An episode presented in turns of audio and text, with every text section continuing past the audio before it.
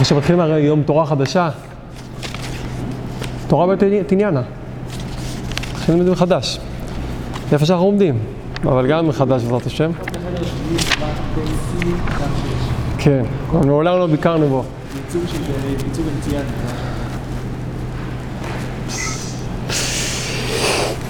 לא יודע אם אני רוצה לעשות את זה היום, נראה, תלוי לפי המצב. אמרנו כמה פעמים שהמטרה הגדולה ביותר בלימוד של התורה הזאת, בכלל, תורות רבנו, כן?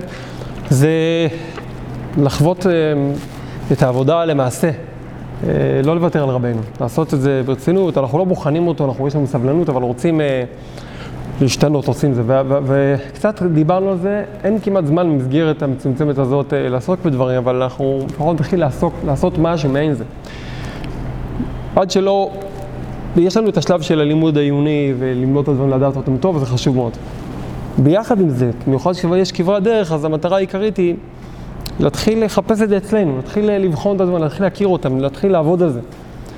וזאת השאיפה. בשביל זה צריכים שיעורי בית. בשביל זה צריכים לעשות, אולי כדאי אפילו אחרי השיעור מיד, אם אנשים ירצו, אז אפשר לתת, אה, שנשאיר, קצת לפני הסוף אה, משימות, לעשות אותם בפועל, להתחיל לברר ביחד דברים, זה לא אחרי זה... אני כבר אה, אגיד מה אני מתכוון, אולי נצליח אפילו היום חלק להראות אה, דוגמה מה, מה הכוונה. אנחנו עוסקים בכל מיני הגדרות, מה זה ארבע חלקי הדיבור, מה זה קווי האמת והחיבור. גם כדי להגדיר את זה נכון ולחפש את ההגדרה הקרובה לליבנו, צריכים להשקיע זמן ו- ו- ולעשות את זה. וגם כדי למצוא את זה בתוך, אה, בחיים, אז אה, קל וחומר צריך לעשות את העבודה. בדרך כלל זה, זה הדרך הכי טובה זה פשוט בעזרת אה, שאלות מכוונות, לתקוף את זה מכל מיני כיוונים. יש לי איזשהו מהלך שעשיתי על, על הארבע חלקי, על השלוש קווי האמת וארבע חלקי הדיבור, מכמה כיוונים, שזה, שאני רוצה שני דברים, אחד, להציע את זה כעבודה של, אה, לעבוד על זה, לראות, לחפש, לכתוב את הדברים ולהגיע לבירור עם עצמנו, כל אחד עם לפי ה- איך שהוא חי איתך, מכיר את עצמו ומכיר את מה שקורה איתו כדי להצליח לדייק את הדיבור של רבנו על העניין שלו, כמו שהבן נתן אומר, שזה עיקר העיקר העיסוק בתורת רבנו, למצוא עצות שהן מכוונות למי שאתה, למה שעובר עליך. וגם אה, לשתף את הציבור בזה, זאת אומרת, אני, אני, גם אין לי הרבה זמן לעבוד על זה כל כך כמו שהייתי רוצה, אני משתדל, זה לוקח זמן, אבל הייתי רוצה לדייק את השאלות האלה. אה, אם אנשים ייקחו ויראו את הסגנון, יוכלו להציע עוד הצעות לשאלות, עוד הצעות לחקירה כדי לבחון ול- ולהכיר את הדברים לעומקם. מלבד זאת, יש דברים שהם, שהם גם כדאי מאוד, זה תלוי בהיענות הציבור, שגם זה, יש אצלי כבר חלק מהחומר הזה. אה, ללמוד בצורה מכוונת לפי מקומות מסוימים בליקוטי הלכות, ולמצוא מהם דיוק בהגדרות של מה שדיברנו. בסדר? אפשר ליצור אה, ממש רשימות, רשימות של הגדרות שיוצרות מין אה, סביב כל אחד מהמושגים ענן של בחינות, של עניינים, שאתה יכול ליצור מזה, לחצוב מזה את הדמות, את התיאור של אותה בחינה. אחרת זה, זה נשאר ברמת הבחינה, כן? ברור שרבי נתן אה, מורה, מדריך שהצורה שזה יעבוד עלינו זה פשוט לא לעבוד על עצמנו, להתחיל אה, לברר את זה. אם זה אמיתי, בוא, בוא נאתגר את רבנו, בוא, אה, זה לא, לא אמור לעשות פה הנחות. אנחנו רוצים לעבוד, לאתגר את עצמנו, זה נקרא לאתגר את רבנו. לחפש ולמצוא. אז לקראת, אני רציתי להתחיל כן היום את הקטע הבא, אבל אם יהיה היענות, אז אנחנו נעצור לפני הסוף עליה, ואני אפילו אשתמש בטיוטה, כי השתמשתי, עשיתי רק טיוטה, טיוטה מורכבת, אבל כבר טיוטה רק. אז אולי כבר יהיה יותר טוב, כי אנשים יגיבו על הטיוטה ויעבדו על זה קצת ונוכל יותר להתכוון, בסדר? אמ, בהצבעה חשאית. להביע היענות זה בסדר, זה... לפי מצב, כן, נגיע מדי מילותית אחרת. אז בואו נתחיל קודם כל את הקטע הבא. אנחנו דיברנו עד עכשיו על שלושת קווי האמת, ריבוע הדיבור, ו... וברוך השם סיימנו את ה... לראות את הדברים, למרות שיש דברים שאנחנו רוצים עוד להבין אותם יותר וללמוד אותם, אבל דבר, מסקנה אחת לפני הקטע הבא זה ששלושת קווי האמת מהירים בריבוע הדיבור. שוב, גם פה היה ראוי לראות איזה שרטוט, אבל אין לי את האפשרות עדיין אה, אה, לראות את זה בשלמות, חלק אה, שרטטתי כבר, אבל אה, היה ראוי שנעשה את זה כמו שרצינו, עוד נכסוף לזה. אבל אפשר לצייר את זה בראש. אה, שלושת קווי האמת צריכים להעיר בריבוע הדיבור, אני רק בסיכום קצר על העניין. מתחילת התורה שעוסקת בעניין של תודה והודיה, שזה גם לאורך כל הזמן, זה העצה התמידית שהולכת איתנו, רק שאנחנו מגלים עוד ועוד רבדים שלה. ראינו כבר שהבחינות מגבילות. הבחינות מגבילות, אה, ואפשר גם בראש לצייר את זה, שיש לנו את ה... תמיד המקום שבו יש את, ה, את הצרה, נקרא לזה, גם זה צריך למצוא את התואר הנכון לתאר את זה, כי זה פעם אפשר להגדיר את זה כצרה, או, כ, או כשאלה, למשל בנושא של אה, מבוכה, בנושא של הלכה, כן? של, אה, בדרך כלל רבנו קורא לזה צרה, וכנגד זה ישועה, או צורך בעצה והעצה שהיא פתרון לזה, וכן על זו הדרך, שתמיד זה, זה קשור לרגליים, שאי אפשר ללכת, או שירכותיהן מצטננות, או שאין הלכה ברורה בזה, תמיד זה, הטאקל נמצא במקום של, אמ, שהוא הרגלין, שזה בעצם מקום שאם אנחנו זוכרים, חולשים עליו ארבעת חלקי הדיבור, שהם כולם נמצאים, ב, ב, אנחנו קוראים לזה נהים, כן? נצח עוד יסוד מלכות, אם זה ברמת הספירות, ומתחת לשלושת קווי האמת, שזה חסד גבורה תפארת. כן? זה, זה בציור מלמעלה. אנחנו קוראים לזה רגליים, כי זה, זה פשוט כל הזמן ההקבלות בתורה.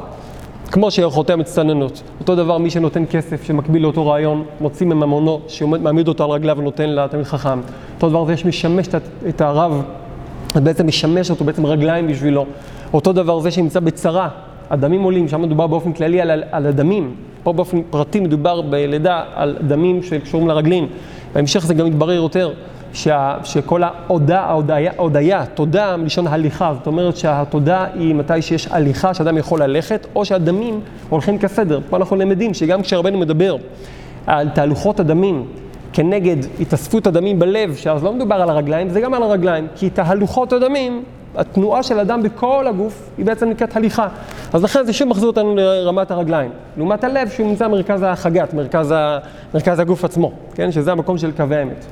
בקטע שבעוד ד' ראינו את המושג הזה, אנשי דמים ישנאותם, שעומק הצרה היא, ראינו שזה רובד נוסף בהבנת דברי רבינו, שמכניס אותנו בעוד ד' פנימה יותר, עומק הצרה מכל צרה שהיא זה שהשקר שונא את האמת, והשקר הוא תולדה של אי אפשר ללכת, של מצב של צרה. ממילא, הבעיה הגדולה היא שהאמת שיש לאדם לא יכולה להעיר לדיבור, שאם תרצו יקראו לזה פרקטיקה של איך לתכלס, איך עושים, מה עושים. אדם יודע את האמת בליבו, אבל זה לא מהיר. לדיבור שלו, ולכן הפגם של האמת בדיבור יופיע בדיבור שלו. שזה ראינו בארבעת חלקי הדיבור, שכנגד, שיש ארבע חלקים נצרכים בדיבור, אז אפשר שיש חיסרון בכל אחד מאותם ארבע חלקי דיבור, כמו שמשה רבינו אומר לקדוש ברוך הוא, שאני, מי אנוכי, כן, שאני, איך אומר, לא איש דברים אנוכי, גם אתמול, גם שלשום, גם אז דברך, ששם נרמזים כל ארבע חלקי הדיבור. בסדר? אז כשיש צרה, או כשאין הלכה, או כשאנחנו נמצאים בעולם הזה, וכן הלאה, כל הבחינות, כל המקבילות, הבעיה היא שיש לנו חוסר יכולת ללכת. אנחנו תקועים במקום. ופה מגיע בניגוד מוחלט לזה כל המושג תודה. בואו שעריו ותודה, שזה לשון הליכה. שכל ה... תודה זה, אפשר לעשות איזה כרזה, בואו נתקדם. בואו נתקדם, חבר'ה, בואו נתקדם. מה? דילוג. דילוג. בואו נתקדם, נתקל בשאלה איך נתקדם. לאן נתקדם? אין לנו איפה להתקדם. התשובה היא בואו נתקדם. בואו נתקדם, אומר, הלכה, תודה, הודיה, זה השוקל, זה תתחיל לזוז, תתקדם. לאיפה תתקדם? זה מה שהרבנו מלמד אותנו בכל התורה הזאת. מה נפשך את הבעיה הגדולה? אם אתה תקוע בתוך הצרה, הצרה שלך היא זה שאתה תקוע. כי הצרה היא זה שהדמים עולים על הלב, ולא הבעיה בעצמה. הבעיה הגדולה היא שכתוצאה מהצרה הדמים עולים על הלב. הבעיה הגדולה היא אותו סיפור שמתי שאדם מחסר משהו ממנו הוא חייב פתרון, אין לו פתרון, הוא חסר. אותו דבר הבעיה הגדולה היא שאדם בשעת צרה משקר לעצמו, דיברנו על זה באריכות. ראוי לעשות על זה עבודה גדולה, להתבונן בזה טוב, אבל אדם בשעת צרה לא מצליח לגלות את האמת ולהביע את האמת בדיבור נכון, לכן התפילה שלו לא מכוונת נכון. לכן הדיבורים שלו בתוך הראש לעצמו מכוונים אותו לא נכון. ולכן הוא נמצא באותה נקודה שתיארנו, שאין לו הלכה, שאין לו איך להתקדם, שהוא לא יכול גם להתפלל על הצרה שלו. כי בגלל הצרה הוא בצרה. הצרה זה רק הטריגר, זה בגלל הצרה הוא בצרה, בגלל שהוא נקלע לצרה הוא בצרה גדולה, והצרה מה היא? שאדם שאמור להזרים את החומרים לכל חלקי הגוף לא נוסע כסדר, אז זה בעיה גדולה, אתה לא יכול להפליג ככה את הגוף. במובן הרוחני זה, שכאשר אדם נמצא בצרה, הראש שלו תקוע בצרה, הוא לא יכול עכשיו למצוא עצה, הוא לא יכול לצאת מהמקום שלו, כי הוא תקוע בצרה. זה נקרא מצב של חיסרון, זה נקרא מצב של דמים עולים על הלב, זה נקרא מצב של אורחותיה מצטננות, זה נקרא מצב שאין לו הליכה, אין לו כלי הליכה. לכן חייבים להפעיל מצב הליכה כאילו מחוץ לצרה, כדי לצאת מהצרה. אין פתרון לצרה בתוך הצרה, על זה דיברנו הרבה. בשביל זה רבנו נכנס לכל הסוגיה של ארבע חלקי, בשביל זה אומר שמתי שאדם, עוש- מ- מתי שזוכים לבחינת תודה הלכה, משמע שכשעושים את העצה המעשית של תודה הלכה, אנחנו עושים עוד הרבה לשנן את זה בסוף, ש- שנתקדם הלאה לראות למעשה מה רבנו רוצה מאיתנו, כי מה שפה שזה דבר שאפשר לעשות אותו. זוכים על ידי זה שיאירו שלושת קווי האמת בריבוע הדיבור. רבנו הכניס אותנו לרובד נוסף בתוך התורה, כשהוא הסביר לנו מה זה שלושת קווי האמת, איך הם תלויים בשלוש שמות של כל אלוקים הוויה, שזה תורה, שזה תפילה, תורה ושידוכים, ודיברנו מה הביטויים השונים, מה זה נקרא תפילה, תפילה של לקיחת כוח של השם אלינו, תורה, ש- שזה הדיבורים שהרב מדריך את תלמידו, מורה לתלמידו דרך ישר בתורתו, ושידוכים שזה החיבורים, וקצת דיברנו, עוד שבוע שעבר יש מה לבשל בזה עוד, אבל זה יקרה בהמשך. מה עם ארבע חלקי הדיבור? גם על זה דיברנו, ואין כאן המקום להאריך. עד כאן. מה עד כאן? הסיפא של כל הסיפור הזה זה ששלושת קווי האמת מאירים בריבוע הדיבור ומשלימים את הדיבור. זה דבר שעמדנו עליו שבוע שעבר, שקוראים בחד המחתא שני דברים. הם מאירים בריבוע הדיבור והם משלימים את הדיבור, כי הקו המשלים של ההערה, הקו האמצעי של ההערה, שהוא שם הוויה, שהוא שידוכים, חוץ מזה שהוא מאיר, הביטוי שהוא מאיר זה שהוא משלים את הדיבור, שהוא תשע קבים ועוד אה, שער שלקחו כל העולם, ונוצר חיבור של עשר, שזה בעצם השלמת כוח הדיבור. זה בעצם מעשית, תביעה בצורה זה, מאיר. העצה מעשית היא לא שלושת רבעי האמת, זה ריבוע הדיבור. גם, גם, לא זה, גם לא זה לכאורה, כי ארבע חלקי הדיבור אין לאדם, כמו שמשה משה טען שאין לו. גם אין את הארבע חלקי הדיבור בלי, זה הוא נתבע, איך כן? או, אבל, אין לנו את הארבע חלקי הדיבור בלי שלושת קווי האמת. כי הרבן אומר שעל ידי שלושת קווי האמת מאירים בריבוע הדיבור, משמע שבלי שלושת קווי האמת, ארבע חלקי הדיבור חסרים. זה לא בידינו להחזיק את שלושת רבעי האמת להפעיל אותו. או, אז מה שכן בידינו זה על ידי תודה הלכה. תודה הלכה זה לא ארבע חלקי הדיבור במובן הזה, אלא זה תודה. על ידי תודה הלכה אפשר לגרום שיאיר שלושת קווי האמת בריבוע הדיבור, ואז תוכל לממש את ריבוע הדיבור. וזה אגב דבר שצריכים, על זה אחד הסיבות שרוצים עוד לעשות איזה עבודה, כי צריכים הרבה מאוד לסדר את זה כדי לראות, להבחין בהבחנות ולמצוא את הכוונה מעשה. נאמר רק ש... שבתוך התודה והודיה אמור להתבטא, אמור להופיע ולהגיע לידי ביטוי ארבע חלקי הדיבור, והדברים מוכרחים מזה ש... שהארבע חלקי הדיבור מפורסמים, זאת אומרת ארבע, התודה מקבילה לארבע חלקי הדיבור, בק"ז, במזמור ק"ז בתהילים, שם יש את הארבע שחייבים להודות, שצריכים להודות. אחד הדברים שאני רוצה שנעשה את זה על פי ההלכה הזאת, אפשר להוציא המון המון הבנות מדברי רבי נתן, אה, נעסוק בזה אולי. אה, הלכה, אה, הלכות הודיה, הלכה ו'. יש איזה פה, עשינו קצת מרמוקון לזה, אולי נעשה את זה פעם הבאה, אבל יש בזה מה ללמוד ולעיין, כי בעצם בתוך הדיבור של ההודיה, כשהוא מובע נכון, אז הוא אמור להפיק את אותם חלקי דיבור, וגם כשאדם מודה, אז חוזרים לרשותו אותם ארבע חלקי דיבור, שאיתם הוא אמור להתמודד, בוא נגיד, עם כל המצבים של, ה, של הצרה והמצוקה והקושי וה, והתקיעות ש, שיש, שהכל בסוף מגיע לארבע חלקי דיבור, שכולל גם את הדיבור עם השם, גם את הדיבור עם בני אדם, גם את הדיבור העצמי, כי בסופו של דבר, כמו שאמרנו, דיבור זה הנהגה, זה הליכה. למרות שהחלק הרביעי נקרא רק מלכות, אבל כל אחד מחלקי הדיבור זה תנועת הנפש. זה חשוב מאוד להדגיש, כי הדיבור הוא לא רק לדבר. הדיבור זה מימד שלם בנפש האדם, זה עולם הדיבור. והדיבור הזה יש בו ארבעה חלקים, שכל אחד ממנו נצרך לתחום אחר או באופן אחר, כדי שאדם יוכל ללכת. כשהוא מודה, אז הוא בעצם מתעלם מהמצב, הוא פשוט מוליך את עצמו על סמך התודעה, הוא מניע את עצמו, וככה הוא בעצם מממש את, ה, את תיקון הדיבור. בסדר, זה עוד...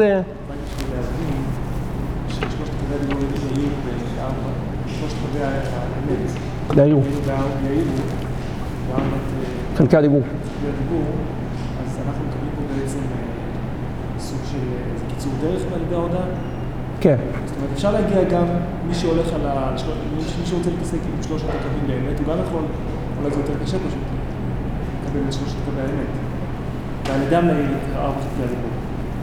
זה, הולך בפשטות, כמו שאתה אומר, צריכים שיהיו שלושת קווי האמת, אבל לכאורה הבעיה הגדולה היא לא רק שזה קיצור דרך, כי יש מן הנמנע להגיע לזה לכאורה, לא שאי אפשר להגיע, יש בעיה, הבעיה היא שאדם בצרה. הבעיה שאדם בצרה מונעת ממנו, כי בגלל שאנשי דמים ישנאו אותם, המצב גורם לו לשנוא את האמת. ולכן קשה מאוד שהוא יאיר את שלושת קווי האמת לריבוע הדיבור בלי העצה של ההודיה. בעיקרון אפשר לכאורה, ככה היה אמור להיות לכתחילה, אבל בפשטות כנראה שרבנו גם מציב פה, ככה ראינו, כן, כי בעצם, כי בעצם נפל פיתה בבירה, זה מה שרואים הרבה אצל רבנו, שהוא מציג לך מהלך מסוים, שככה הסדר שלו, אבל בגלל ש... אנחנו מן הנמנע שנגיע לזה, לכאורה. לכן צריכים את, ה, את המהלך, ואז מה שקורה, שבערך מה שאדם זוכה להשתמש בעצה של תודה, אז הוא יכול לממש את ההערה של שלושת קווי המת בריבוע הדיבור. זאת אומרת, הוא כן יכול יותר לעבוד עם זה, על פי, בכוח התודה והודיה. נשאיר את זה יותר לבירורים שנעשה, אולי אפילו שנשאר עוד מעט, נראה קצת, אולי נוכל להתבונן בזה יותר. עכשיו, השלב הבא זה באות ה', ושם אה, רבנו מדבר איתם משלב אחר כך. אחרי שנשלם הדיבור, מה המשמעות של השלמת הדיבור? מה התוצאה של זה, או איך זה מתממש? זה מה שמופיע באות ה'. ושלמות הדיבור הוא בחינת לשון הקודש. כי כל לשונות טעמים הם חסרים, ואין להם שלמות, כי נקראים לשון עילגים. ואין שלמות רק ללשון הקודש. הסוגיה של לשון הקודש, אגב, במקום שבו רבנו מעריך על זה מאוד, בתורה י"ט, שם מדבר על המושג לשון נופל על לשון, שכל 70 הלשונות הם בעצם, הם לא רק שפות, אלא כל לשון היא מייצג של אומה, וכל אומה היא מייצג של איזשהו, איזושהי מידה, איזושהי, איזשהו כוח, שרי אומות, מה שנקרא. לשון הקודש זה גם המייצג של עם ישראל, ויותר מזה, זה, זה, ביחד עם זה, זה הלשון שהיא המהותית, כמו שמדובר על זאת רבות, הרמח"ל יש לו ספר הזה, שמדבר על זה, ממש מראה את זה בחוש, איך לשון הקודש היא לשון שבמהות שלה היא בריאת העולם. האותיות הן לא, כמו שהרבנו מביא כבר, שהאותיות הן לא רק סמלים, אה, המילים לא רק סמלים, אלא הם נשמת כל אחד מהדברים. אתה אומר שולחן, אמרת את הדבר בעצמו. אתה אומר כיסא, אתה נוגע בשורשי הדברים כשמדובר בלשון הקודש. גם האותיות של לשון הקודש, יש להם את העוצמה הייחודית שלהם. וזה ביחד מתחבר לכל הסוגיה של ארבע חלקי הדיבור, שצריכים קצת להדגיש ולנער את זה. יש לנו זילות הרצינית בכלל בנושא הדיבור, כי היום כל אחד מדבר, ודיבור הוא דבר שהכי מתגלגל בעולם. עד שהכל דיבורים, ולא מבינים שהכל דיבורים, באמת הכל דיבורים, הכל דיבורים. אדם היה משגיח על דיבורים שלו, הוא היה מחולל שינויים עצומים עם הדיבור, היה מוציא מהלקסיקון כל מה שלא כדי להגיד, לא צריך להגיד, מכניס פנימה מילים נפלאות שמעצימות, מחזקות, לא רק כדי לחזק את עצמו, כי זה נוגע בנפש בעצמה, זה הליווי של הנפש. אם אדם מדבר את הדיבורים האלה שאנחנו עוסקים בהם, ככל שהוא יותר מדבר אותם, במחשבה, בדיבור, במעשה, משתמש בהם בחיים, ברור שמשתנה המציאות שלו, ברור שהנגיעה שלו בעולם משתנה. סתם הכוח של ההודיה הוא כל כך גדול, שאדם מדבר ושהוא משקיע בלהלחין דיבורים של הודיה, לכתוב, ליצור דיבורים של הודיה, והוא לא גומר, אה, פותר את עצמו במין אה, יויצה זין, אז הפעולה של התורה שרבנו מדבר ודאי מתעצמת, ודאי מגיעה לידי מימוש, גם אי אפשר שלא להגיד כך, אם רבנו מדבר על ארבע חלקי דיבור. אתה מבין לבד שהלקסיקון של השירים הקרוב, שהקרובים למלכות הוא קצת שונה ממי שאין לו את זה, חייב להיות ככה. זה לא רק שהוא יודע לספר עוד סיפורים, הדיבור שלו הוא דיבור מסוג אחר. אתה תשמע את זה לא רק בזה, לא רק בחינה כזאת, זה כפשוטו, יש לו דיבור מסוג אחר, הוא יודע, הוא מדבר במקצב אחר, בתצורות שונות של דיבור, ואתה יכול לראות את זה כשאתה מגיע לאדם, כשהאדם הזה הוא אדם אה, גדול, או אדם שיש לו עשירות, או אדם שיש לו השפעה, דבר ראשון שיתפוס אותך זה הדיבור שלו.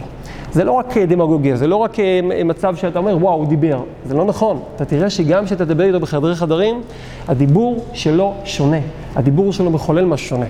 בשינוי קיצוני, למישהו אחר מאוד נחמד, שרוצה הרבה דברים טובים לעשות בחיים, אולי גם אברך, אבל הדיבור שלו הוא דיבור של סמרטוט. הדיבור הזה הוא לא דיבור שאתה אומר, תקשיב, זה לא הדיבור, הדיבור הזה לא יכול לספר שבחו של השם. הדיבור הזה הוא לא דיבור שיניע אותו לקרבת השם, לצאת ממקומ, ממקומות רעים. אין, זה דיבור שהוא, שהוא גם אם הוא מכיל כל מיני מרכיבים אה, רוחניים, דתיים, יהודיים, זה לא, לא משנה את המצב, כי הדיבור בעצמו לא בנוי נכון, הדיבור הזה הוא דיבור של אה, הפך מהשרים קרובים למלכות, הפך מדיבור של מלכות, או הפך מדיבור של תשובה, או הפך מדיבור של צדקה.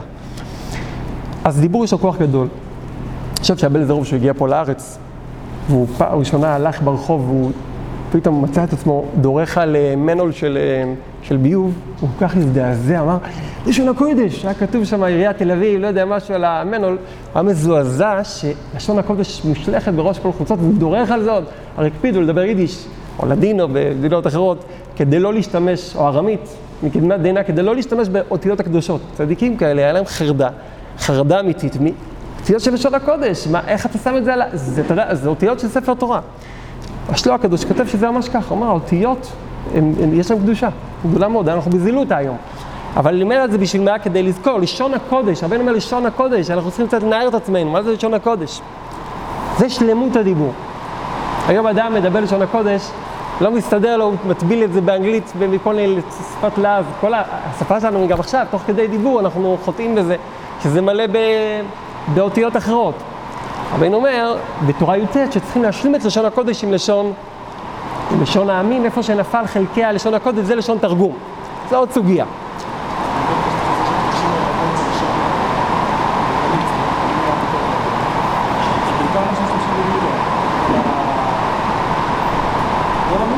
ש? אז כתוב מפורש שהסיבה שנפל, ודאי. רק אפשר לעשות את זה דרך לשון תרגום, צריכים לשון שהיא אמצעית, לא אי אפשר דרך כל לשון לעשות את זה. אבל זה בדיוק הסוד של, אה, זו סוגיה מרתקת, סוגיית התרגום. סוגיה שכאילו, זה שהיו עוסקים, לא רוצה להיכנס כי זו עוד סוגיה, אבל זה, זה שעוסקים לתרגם ולהלביש את המושגים לשון הקודש לשפה המדוברת בצורה נכונה, בלי להחטיא למטרה, זה, זה העניין של תיקון לשון הקודש. כי לפעמים, אתה רואה, אדם מדבר לשון הקודש, אנשים לא מחוברים למה שהוא אומר, אז יש נתק בין הנפשות, אז זה, לא, אז זה נקרא שאנחנו נמצאים בגלות, צריכים להחזיר. זה נקרא, בן אומר במקום אחר, זה נקרא מחולל בפשעים, שהמשיח מתחלל. חילול התורה זה שמתרגמים אותה לשפה כאילו מאוד אנושית, אבל זה הכרח בשביל לקרב את עם ישראל. אי אפשר בלי זה להביא את הגאולה. זאת אומרת, יש פה עבודה גדולה. פה זה מהיבט אחר, רק אני אומר את זה בשביל להבין, בשביל להתבונן רגע בזה, שכל הלשונות האחרים אין להם שלמות. באנגלית יש הרבה יותר מילים מאשר בלשון הקודש, הרבה הרבה יותר, כן? לא זוכר את המספר, אבל מספר הרבה יותר גדול. ומדובר בעשרות אחוזים, לא יותר. ולמרות זאת זה לשון חסר, במהות זה לשון חסרה. לשון הקודש היא לשון שיש בה שלמות. הדבר היחיד שיש בו שלמות במהות זה לשון הקודש. שאר הלשונות זה לשונות עילגים, צריכים להבין עוד יותר למה. ושלמות הדיבור, רבינו אומר, זה השלמה, זה בדיוק הנקודה של שלמות לשון הקודש. אז צריכים להקיש את הדברים ביחד כדי להבין מה הוא מתכוון. לשון הקודש מקושר לשבת. אז אנחנו עושים עכשיו עוד שידוך. חיברנו לשלמות הדיבור את המושג לשון הקודש, אנחנו עדיין לא לחוצים, גם לא הבנו, אבל הבנו שדברים קשורים. תמקם את זה בטבלה הלאה, על אותו קו. עכשיו רבינו מצטרף לזה עוד דבר. שלמות לשון הקודש, שזה שלמות הדיבור, זה מקושר לשבת. בבחינת ודבר דבר. שלא יהיה דיבורך של שבת, של שבת כדיבורך של חול. בבחינת, כל סבורכו, בני ישראל מפה לומדים בלשון הקודש. שבלשון הקודש נכלל ברכה וקדושה. כי הלשון הקודש מקושר לשבת שנאמר בו ברכה וקדושה כמו שכתוב ויברך ויקדש.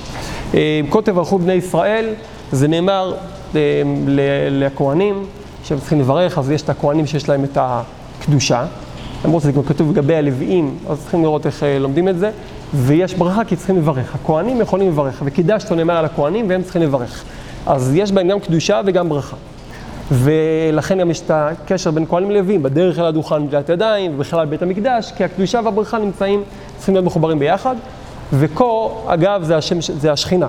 כמו הזוהר אומר את זה על זה, שכה זה השכינה. השכינה זה מידת מלכות, זה הדיבור. כה תברכו בני ישראל. זה מקושר לשבת שיש בו ברכה וקדושה. איפה אני רואה? כתוב, ויברך ויקדש על שבת. ועל כן, על ידי שלשון הקודש מקושר לשבת. על כן, על ידי שלמות הדיבור שבחינת לשון הקודש, על ידי זה ממשיכים השמחה של שבת לששת ימי החול. שמנו לב שנכנסו פה עוד, עוד בחינה וההיפוכה, שמחה מול עצב, גם למשוואה הזאת, כי ימי החול הם בחינת עצבות. אפילו המצוות שעושים ימי החול הם בבחינת עצבות. כי מתת שולטנותי בימי החול. מתת הוא בחינת עבד, בחינת עצבות. אבל שבת הוא בחינת בן, ואזנייכי לילין ותתין לתעורר שמחה. ואזי נתרומין, נתקדם בכמה שורות הלאה, וניטלים כל המצוות של ששת ימי החול, הן העצבות, ונמשך עליהם מנוחה ושמחה, בבחינת ויולד בן, ויקרא שמו נוח, לאמור זה ינחמנו, ממעשינו מצוות ידינו. אז אנחנו רואים שהנחמה שקשורה למנוחה לנוח, היא מנחמת ממה מהעיצבון, עם אבי השמחה. היינו בחינת שבת, שבחינת בן, בחינת נוח. מה זה נוח נייכי לאילון ותתוין? שהוא מנחם, הוא משמח על כל מיני עצבות. מבחינת זה ינחמנו. כשזוכים לבחינת לשון הקודש, שמקושר לשבת, אז הם ממשיכים על ידו את הקדושה והשמחה של שבת עם ששת ימי החול. כי נחמד שהלשון הקודש מקושר לשבת, על כן נמשך על ידו השמחה של שבת לששת ימי החול. וזהו, כל אלוהיקים הוויה דיבר עם התיבות, מספר שמחה בגימטריה, כי על ידי שלמות הדיבור של לשון הקודש נמשך שמחה. אם אתם חושבים שככה זה נעצר, אז בעוד ו' זה ממשיך הלאה, על ידי שאנחנו קדושה לשבת, אז על ידי זה מתגלה האחדות הפשוט בתוך פעולות המשתנות, ודווקא לשם אנחנו מאוד מאוד צריכים להגיע, אבל זה לא יקרה עכשיו כמובן, אבל זה um, שלב שהוא לכאורה משלים את המהלך של התורה, עד שהרבנו מלביש את זה על המעשה מרב אליעזר הגודל, רבי אליעזר הגודל שבתנור של החינאי, ששם עוד פעם הבחינות חוזרות ומתבררות יותר. טוב, יש פה הרבה מאוד בחינות שנכנסו לתוך התמונה, וצריכים ללמוד אותן בפני עצמם. קודם כל נעשה דבר אחד, נתבונן בו, ושיהיה לנו את הבסיס קודם כל. רבנו לקח את המושג שאיתו הוא חתם את אות ד' ואת המושג של שלמות הדיבור. ראינו שזה כרוך, שלמות הדיבור, בחיבור של הערת האמת בדיבור. כלומר, שלושת קווי האמת בריבוע הדיבור. נתמצת, נתמצת את זה לתוך מטבע קטנה כמה שיותר, אמת ודיבור. אתה מבין שההפך מזה זה שקר שלא מאפשר דיבור, נכון? אז אמת שהיא מלאה, זאת אומרת, דיבור שהוא דיבור מלא, קשור לאמת שמקרינה על הדיבור, לא, משמע שלא תמיד היא מקרינה על הדיבור. כרגע אנחנו עוזבים את כל הבחינות שדיברנו עליהן, משתמשים, נשארים רק עם, עם המושג הפשוט שנקרא שלמות הדיבור, משמע מדברי רבנו, לפי המהלך שהלכנו איתו עד כאן, מתוך, גם מתוך המק, המקום שהוא הביא את זה, וגם מה שמתפתח מזה והלאה, שהמושג שלמות הדיבור הוא קריטי, קריטי, קריטי בתורה ב' עניינה, בתורת ימי חנוכה, הוא יושב עליו הרבה מאוד מאוד מכל מושגי התורה. שלמות הדיבור, זה, בוא נגיד, זה השאלה המרכזית, האם יש לך שלמות הדיבור או לא? זה גם מובן, דיברנו, התבוננו, יציאת מצרים, גלות מצרים. ולכן, משתמשים, נשארים רק עם המושג הזה, שלמות הדיבור. ואז רבנו אומר לנו ששלמות הדיבור, תחבר את זה למושג, תשימי את זה מול זה, את המושג שלמות לשון הקודש. המושג שלמות לשון הקודש שהתקשר לנו עם שבת. המושג שבת נמצא מול ימות החול, דבר והיפוכו. אתה צריך ככה לשאול את עצמך, מה ההבדל בין שבת לימות החול? אז אתה יודע מה ההבדל בדיוק, אז זה שמחה. אז הכנסנו עוד מושג, חוץ משלמות דיבור, לשון הקודש, שבת, ימות החול, קיבלת עכשיו עוד דבר והיפוכו, שמחה מול עצבות. מה גורם לשמחה ועצבות? אז פה רבנו הכניס מושג שעוד נצטרך ללמוד אותו. שלטנות היא, של מי השלט, השלטון בימות החול מול שבת. עוד מעט נסביר, אם, אם נגיע לפה נסביר עוד מעט, אם לא, פעם אחרת, שהשאלה מה, איפה או על ידי מי הנהגת העולמות בימות החול ושבת. ולמה זה כזה חשוב? ברור, כי כל מה שאתה עושה בעולם, וכל מה שאתה מת, מתעסק איתו, שעיקרו, כמו שכבר למדנו, זה להביא לידי ייחוד, שזה נקרא שידוכים, שראינו ב... לפני כן בסוף, בסיפא של עוד ד', שזה נקרא שם הוויה, זה שלמות הדיבור על ידי הקו האמצעי של האמת, בסוף זה שהפעולות שלנו בימות החול יגיעו לתיקון שלהם. או במילים אחרות, התורה והתפילה והשידוך עם שלושת החלקים של האמת, איך הם פועלים בימות החול בשבת, זה ההבדל הגדול. מה שרבנו מסביר, שיש הבדל בין המצוות של, של, של ימות החול לשבת. קודם כל, לפי פשט, ימות החול נקרא עבדות מול עבד מול בן, בשבת זה בן. וההבדל בחוויה של עבד ובן, שעבד זה עצב ובן זה שמחה. למה עבד זה עצב ובן זה שמחה? זו שאלה טובה, תשאיר את זה ככה קודם כל. וברור שזה ככה, שאלה למה? למה, למה זה ככה? אבל ודאי שזה אמור לשמש אותנו הרבה בשביל להבין גם כן, כמין מדד איפה אתה נמצא, באיזה בחינה אתה נמצא, אתה נמצא בבחינת עבד או בן, זה מין, זה מין חום שאי אפשר לשקר אותו. זה סוג של מטוש אבל אמיתי שאי אפשר לשקר אותו, זה בוחן אמיתי מאוד איפה אתה נמצא, באיזה נקודה. וגם זה מאוד מכוון מה התכלית, מה הצורה של עבודת השם שהיא, שמכוונת למקום הנכון. שזה, אני לא רוצה עכשיו הרבה והרבה דברים בבת אחת, אבל שנאחוז אותנו טוב, אז נוכל לגלגל ביחד את הגלגל הזה ולראות איך הדברים מתקשרים פלאי פלאות אחד עם השני. אבל השמחה והעצב זה דבר שאי אפשר אה, להחטיא בו את המטרה. ברור מאוד, זה לא, כמו שאתה אומר, שלוש קווי האמת, ריבוע הדיבור, שמחה ועצב. הפשט, בימות החול, זה עבדות, זה הרבה עיסוק עם, עם, אה, עם עבודה סיזיפית, זאת אומרת עם אה, בירור, עם בלבול, עם בעיות, וגם כרוך בריחוק מהמטרה. עבד עושה פעולה שהוא לא קשור אליה, הוא פשוט צריך למלא אותה כדי לשרוד, כדי להתקיים כי הוא עבד של מישהו. בן, מה שהוא עושה, כל פעולה, אפילו שיעשה את הפעולה הכי, אפילו הכי בזויה כביכול, היא תהיה חייבה בעיניו, כמו שהרבנו כבר אומר עכשיו, בן המעולה זה זה שזורק את עצמו לתוך הסוללה ועושה עבודות פשוטות של עבד, כי מרוב שהוא בן, אז גם העבודות של עבד הן לא עבודות של עבד, הן גם בן אצלו. אז בן קשור לשמחה, קשור לשבת, עבד קשור לעצב, קשור למות החול. וזה קשור למתת מול משהו אחר שצריכים להכיר מהו. וזה עצמו גופה, לשון הקודש מול, שהוא נקרא לשון שלם, שפה, לשון הקודש היא לשון שלמה, מול לשון העמים שנקראת לשון עילגים. לשון עילגים ממש מתאר לנו את החיסרון בריבוע הדיבור. משמע שאם אין לי לשון הקודש, אז יש לי ריבוע דיבור לא, לא, לא מסודר, אז זה לשון עילגים. זה מה שמשה בן טוען. אני הרע על שפה, אני, אני, אני אין לי את הדיבור. לשון עילגים כביכול אומר, אני אין לי את זה. הקדוש ברוך הוא מוכיח אותה שתמצא את זה, יש לך את זה. זה כאילו זה לא יידיש ובילו מה? למה? לא, היה לשון הקודש הם שם, אמרו את זה לשבת, הם מדברים, מדברים דברי, קדו- רק דברי קדושה. תראו, צדיקים גדולים מאוד הקפידו על זה. הם דיברו כל עניין כמו הגמרא, הגמרא דנה בכל הדברים של חול בארמית, אבל היא- דנה על הפסוקים של התורה, על, על לשון הקודש. אז היא הרחיבה את לשון הקודש עם שפה שיש שם שתי טריטוריות. לשון הקודש נשמרת קדושה לחלוטין, לא משתמשים לשימושי חול. הלשון המלווה שלה היא לשון שבעצם תומכת בלשון הקודש בלי להוריד אותה למקומות האלה.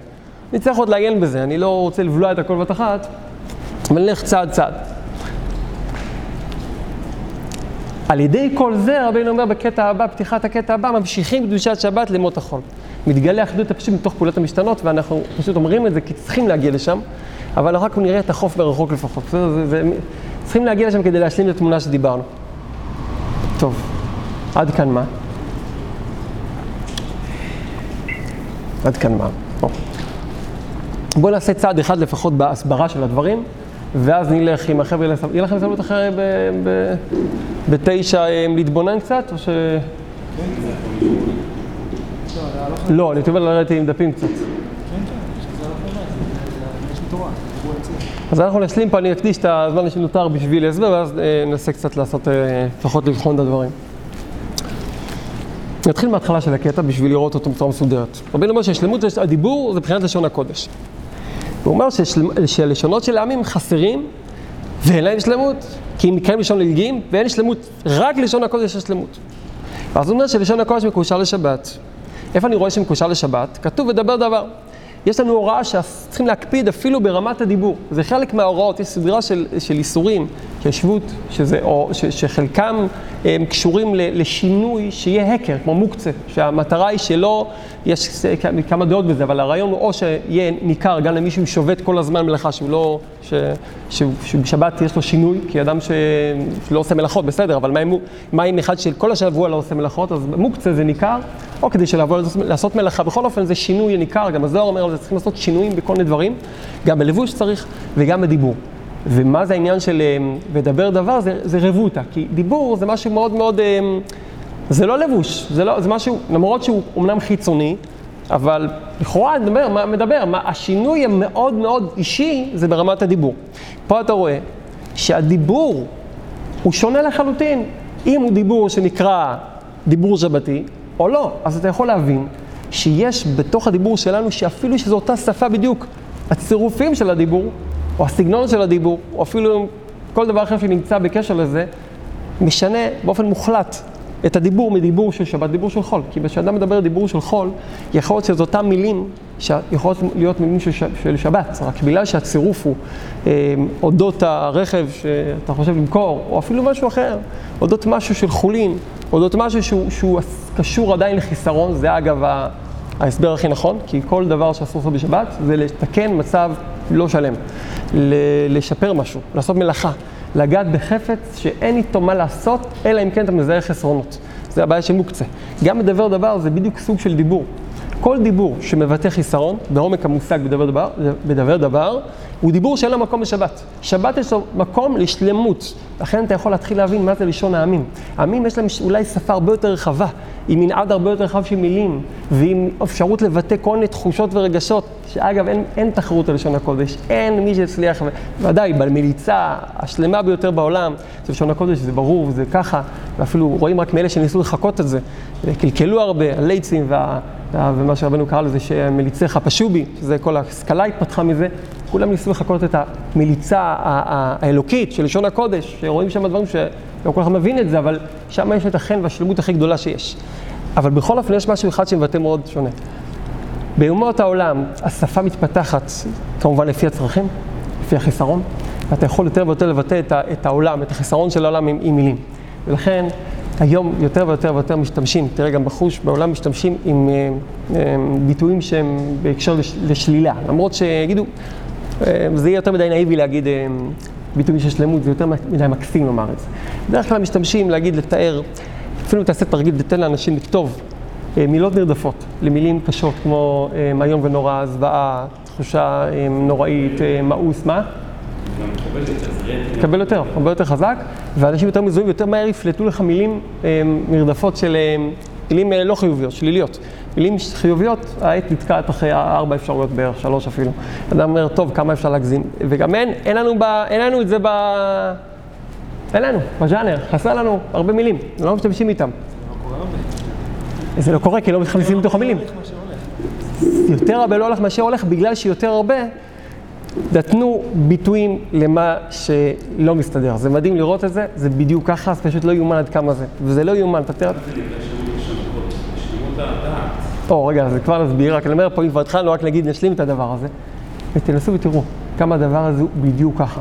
אם תיקח דף לבן, ותנסה עכשיו, אתה יודע עכשיו להגיד ברכה, בסדר? תחשוב רגע לפני, מה התחושות הטבעיות שיש לך לפני שאתה מברך. להגיד תודה, זה נחמד מאוד מצדך ריבונו של עולם שפרגנת לי תפוח. אמנם הוא קצת קמח, אני מרגיש דרך הקליפה שכבר די מעיך ודי זה, אבל בסדר, אנחנו שורדים. כמה? עכשיו, אם אתה רוצה לתאר כמה התפוח, שאתה תביס בתפוח, יצא לך שם פתאום איזה חלק כזה חום, שחור, אדם בקלות יהפוך למשורר בזעיר אנפין. הוא יכתוב סדרה של דברים, אתה לא יודע איך זה נשמע, זה, זה קל. אבל תגיד לאדם, תקשיב, בוא תתאר את ההודיה שלך להשם לתפוח הזה. תעוף על זה, תקבל שקל על כל, כל מילה שתגיד. תבדוק, תרגיל יפה מאוד לעשות את זה. תנסה לתאר לעצמך, לעשות לפני שבת. ולא, תעשה את זה עכשיו, כן, אבל אני אומר, זה תרגיל נפלא. לנסות לתאר um, קרבת השם בכמה שיותר מילים, גם לא קשורות, תשפוך מילים, תשפוך, שפוך, שפוך, שפוך מילים. עכשיו, אתה תראה דבר מאוד מעניין.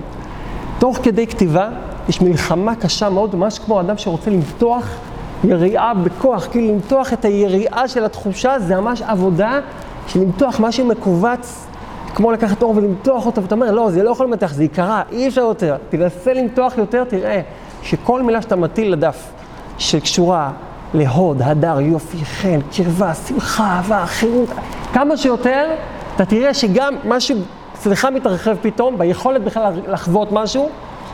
בעצם הנפש שלנו, כשהיא יותר ויותר מכירה, או מהדהדת את המילים האלה, היכולת שלה להזמין הרגשה מתפתחת יותר ומזמינה הרגשות יותר חזקות. אתה תראה כמה הדבר הזה ברור, שרוצים היום להציע לך משהו, להגיש לך משהו, כמה משקיעים ממלל, כי אתה תאכל בסוף את תומצת הבשר הזאת, ואתה תרגיש לפחות את האזור שהמילים שכתבו כיוון לשם.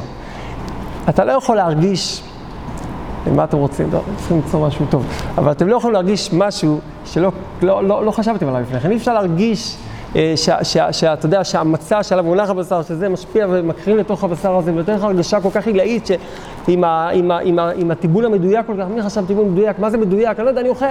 אבל כאשר יש מילים שמתארות משהו, הנפש יוצרת תבניות בפנים, מחכה לזה. וגם בקדושה ככה. גם בחיוב מול שלילה, אותו דבר. מה זה שלמה? זה נקרא שלמות לשון הקודש.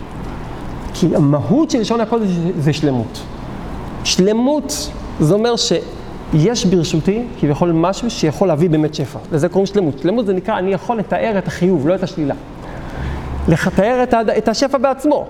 כשאין לך, אתה יכול לתאר טוב מאוד את החיסרון, כי אין לך מה להציע.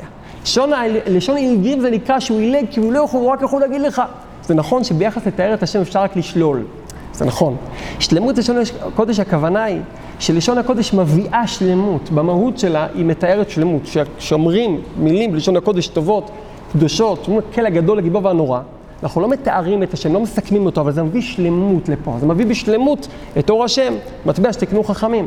ואותו דבר כל שאר הדברים, ככל שננסה יותר ולהבין ולעיין, אז נראה שלשון הקודש במהות שלה, הכוח שלה זה להביא את ההערה ואת החוויה של השלמות. מה זה שלמות? בסדר, אנחנו צריכים עוד יותר להשלים את התמונה. זה קשור לעניין של שמחה, זה קשור לעניין של חירות, זה קשור לעוד בחינות שאנחנו רוצים להשלים אותן כדי לקבל יותר תמונה מלאה.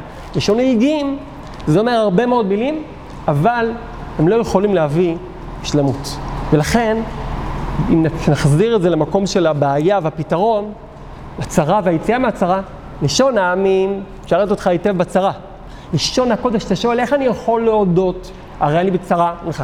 לשון הקודש נותנת ברשותך אפשרות להמחיז וליצור אל ת... זה לא לביים בצורה מלאכותית, אבל זה באמת- לביים משהו אמיתי, לביים ישועה אמיתית דרך לשון הקודש, כי זה המהות של לשון הקודש. להביא שלמות. אתה יכול להשתמש בלשון הקודש כדי לבטא מצב של שלמות. אה. נכון, ודאי. לכן לשון. לכן לשון נופל על לשון. לכן בלשון הקודש, אנחנו יודעים, וזה דבר שמפותח מאוד בדברי הצדיקים, בעל שם טוב ותלמידיו, שכל מילה של קללה או הפוך, יש לה את הביטוי ההפוך גם בצד אה, של הקדושה. וזה לא סתם. למה דווקא בלשון הקודש משתמשים כל כך הרבה, וגם בזוהר כבר, בלהפוך משמעות, להפוך משמעויות של רע לטוב, כי אין דבר שהוא רק רע. גם כשזה רע, זה בא לתאר יותר חריף את הישועה שתבוא. כמו נפלה ולא תוסיף, קום בתולת ישראל, שכבר הגמרא אומרת, כבר אנחנו יודעים מחז"ל את, את, את, את החלוקה הזאת, פתאום עושים לך, פתאום אה, מסרסים את הכתוב כדי, כדי לשנות את המשמעות, וכן הלאה עוד הרבה דברים. שלמות זה לא רק להגיד, אה, להגיד מה טוב, גם כשצועקים מה כואב, אבל זה מביא שלמות, כי זה בא לתאר מה צריך להיות, כמו שבנבואות התוכחה, שהן קשות מאוד, וכל הצדיקים מדברים על זה, שהכל בא להגיד כמה השם קנאי לאהבה שלו לכנסת ישראל. זה נקרא, לשל... עוד דוגמה לשלמות. נקודה אחרונה ממה שלמדנו, שנוסיף רק היום ונסתיים עם זה, שלשון הקודש מחובר בו קדושה וברכה. עוד נחזור, תזכרו רק, אם לא, נדבר על זה, נסמן את זה, שצריכים להשוות את המושג קדושה וברכה לכל אלוקים הוויה דיבר. שלושת קווים וכל זה. ואז אה, נכנס השלב הזה, דילגנו כמה שורות שכבר דיברנו עליהן, ואפילו המצוות שעושים ימי החול הם מבחינת עצבות. למה? כי מתת שולטנותי בימות החול. אז רק אני אגיד את ההקדמה הזאת, ונקווה שתישאר לנו לשבוע הבא כדי להרחיב עליה. כי זה נושא ארוך ועמוק, אבל נגיד בקצרה את העניין. אנחנו יודעים שהקדוש ברוך הוא שולט בעולם, ברור, נכון? מי זה מתת? אז מתת אנחנו יודעים כבר מה, מה, מהתורה, כש, כשהקדוש ברוך הוא אומר למשה, ש, ש, שמשה רבנו מבקש מהקדוש ברוך הוא, פניך ילכו, שאתה תשלח, פניך ילכו ולא תשלח מישהו אחר, הוא בעצם מבקש שהקדוש ברוך הוא ילך עם הפנים שלו, שלא יתלבש באף הנהגה אחרת. הקדוש ברוך הוא אומר לו, אני שולח מלאך לפניך. והוא שולח מלאך לפניך, זה אומר, הוא אומר לו, "ת- ש- תיזהר בו, הוא אומר לו, מזהיר אותו, הישמר ותיזהר בו, למה? אל תמר בו, כי שמי בקרבו.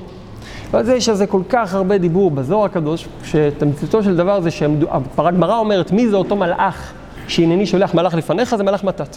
מלאך מתת נקרא גם נער, כתוב עליו שמו כשם רבו, אגב, תזכרו גם את זה, שמו כשם רבו, אם יש מי שמייצג פה עבורנו את הרב והתלמיד, זה מתת מול הקדוש ברוך הוא, וצריכים להבין את ה, את ה, שבהמשך רבנו מוביל אותנו למקום של לחבר את שניהם ביחד, בדיוק על אותו משקל של הרב, שמורה לתלמיד דרך השאר בתורתו, כי זה שנכשל בזה היה אחר, שעלה למרום, היה מאותם יורדי מרכבה, הוא עשה עליות, והוא נפל, למה הוא נפל? כשהוא ראה את מתת יושב וכותב זכויות של עם ישראל. מה הוא נפל כל כך חמור? כי הוא חשב שהוא ראה את הקדוש ברוך הוא. וכיוון שהוא ראה שהוא מתעסק עם טוב ורע, עם זכויות ועם הפך מזה, והוא ראה אותו כביכול בין שתי הנהגות, אז הוא אמר, וכי יש שני רשויות? פשט, הוא אמר, מה, יש עוד אחד? העומק הדבר זה שהוא ראה את הקדוש ברוך הוא מתעסק כביכול עם זה ועם זה, עם שני דברים, עם, עם אה, כאילו פיצול בין טוב לרע, זה לא יכול להיות. מתת, זה בדיוק התפקיד שלו, להיות מטה, מצד ימין לצד שמאל. בזה הוא נפל.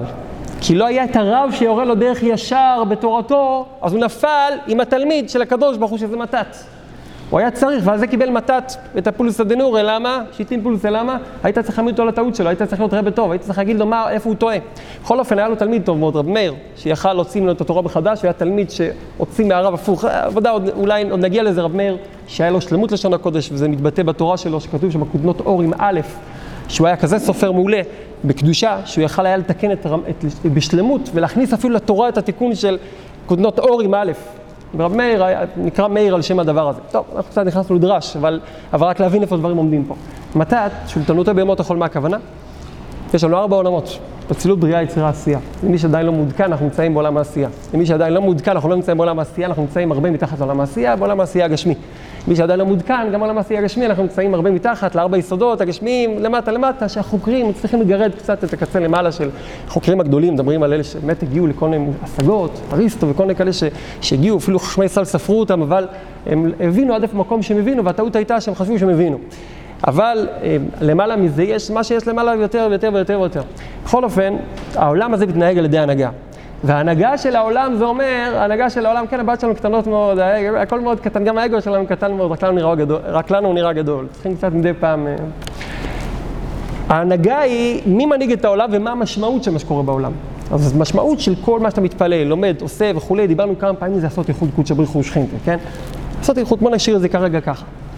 אבל יש הבדל עצום בללמוד החול לשבת, שהוא מתחיל כבר מחטא צדת, ואולי פעם אחרת נרחיב על זה יותר. שבימות החול ההנהגה היא לא ישירות על ידי השם כביכול פה, אלא על ידי התלבשות. ברור, אנחנו לא רואים בחוש, רואים הרבה את הטבע. איך אתה יכול לראות טבע פעיל כל כך? זה שהטבע שליט, הוא לא, הוא לא מהווה לבוש. מי שיש קצת דעת בקודקודו מבין שהטבע הוא לא כלום, ש, שחוקי הטבע הם לא שולטים. זה יושב על משהו הרבה יותר מהותי, שכבר בן מזכיר אותו בכמה תורות, וגם פה הוא מאוד חזק, הנהגת המלאכים. הנהגת המלאכים שהמלך שלהם זה מלאך מתת, שהוא נקרא המושל של עולם היצירה, הוא של, שלטונו בעולם היצירה, שזה העולם של כל ההבדלים, כל המקום שבו צריכים להסיק הלכות, שיש שם טוב ורע, כשר פסול וכולי, אסור ומותר, ששת, שלושת הבחינות, שלושת החילוק המשוואות האלה, זה העולם של מתת. זה העולם של שינויים, זה העולם שצריכים בו הלכה ברורה, זה העולם שיוצר לנו, עולם העשייה שמתחת, את כל השאלות, איך להתנהג כך או כך או כך או כך, מה לעשות ואיך לעבור את העולם הזה בשלום. מתת ששולט בעולם, בעולם היצירה, הוא נקרא ראש על המלאכים, מהבחינה הזאת. הקדוש ברוך הוא כביכול מתלבש בהנהגת המלאכים, בהנהגת השליחים, כמו בתורה אלף תניאנה שמדובר על זה הרבה, כדי להנהיג את העולם. שזה שתי משמעויות מאוד חזקות. אחד, שהוא לא נוכח לעינינו כמו שבגילוי מוחלט, ועם הרבה לבושים שהם כבר תוצאה של התלבשות מלאך מתת. שתיים, שגם רמת והאיכות של האיחוד שנעשה במות החול היא שונה לחלוטין.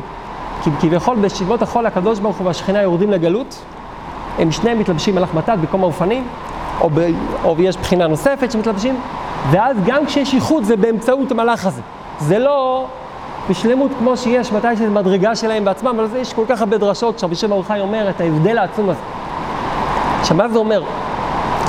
ההשלכה של זה כלפינו היא כמובן במרחב גדול של, של בחינות. אמרנו ששמי בקרבו אל תמר בו.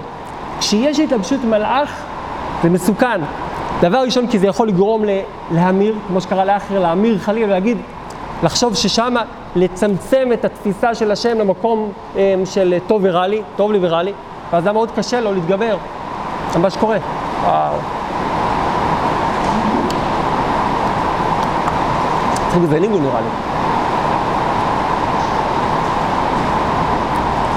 ואז האדם קשה לו מאוד בכלל לראות קדימה דברים, אנחנו עוד אה, נרחיב על זה, בסדר? לא, לא נכניס הכל עכשיו.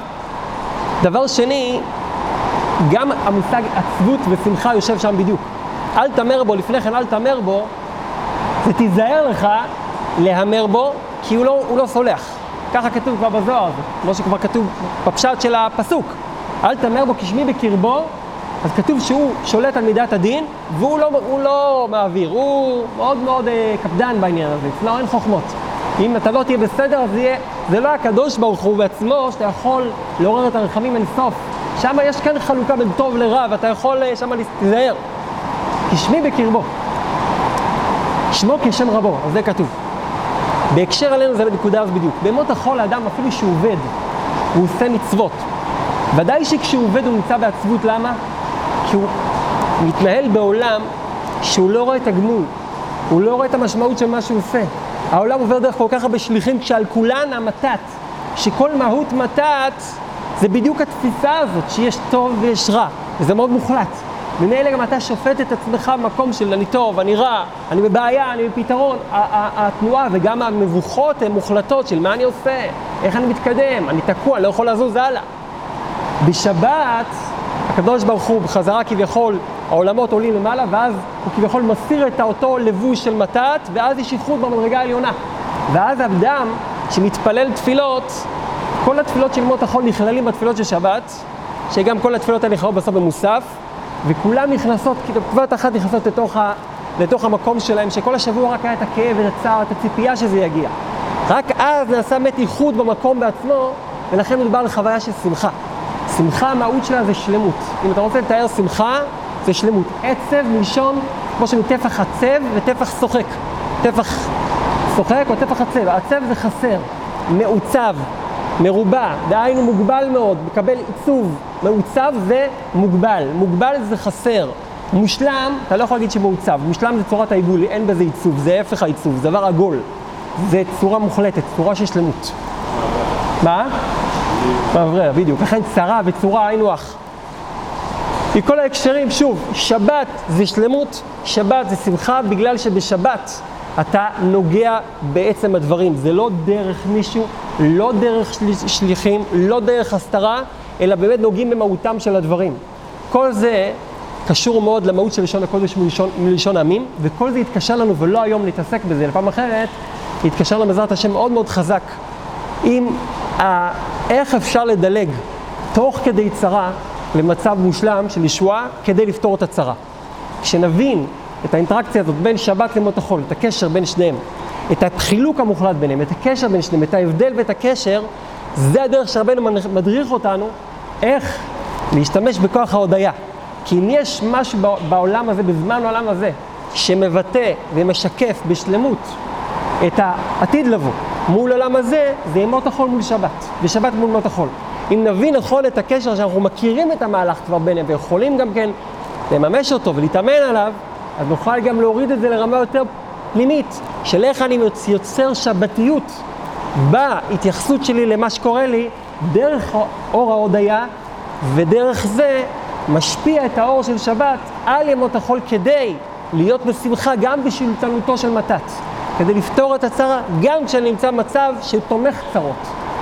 אני יכול להשתמש עם דיבור שהוא לא תומך צרות, הוא תומך ישועות, כדי לשנות את הצרות ולשנות את הצמצום ואת הקטנות ואת הגלות.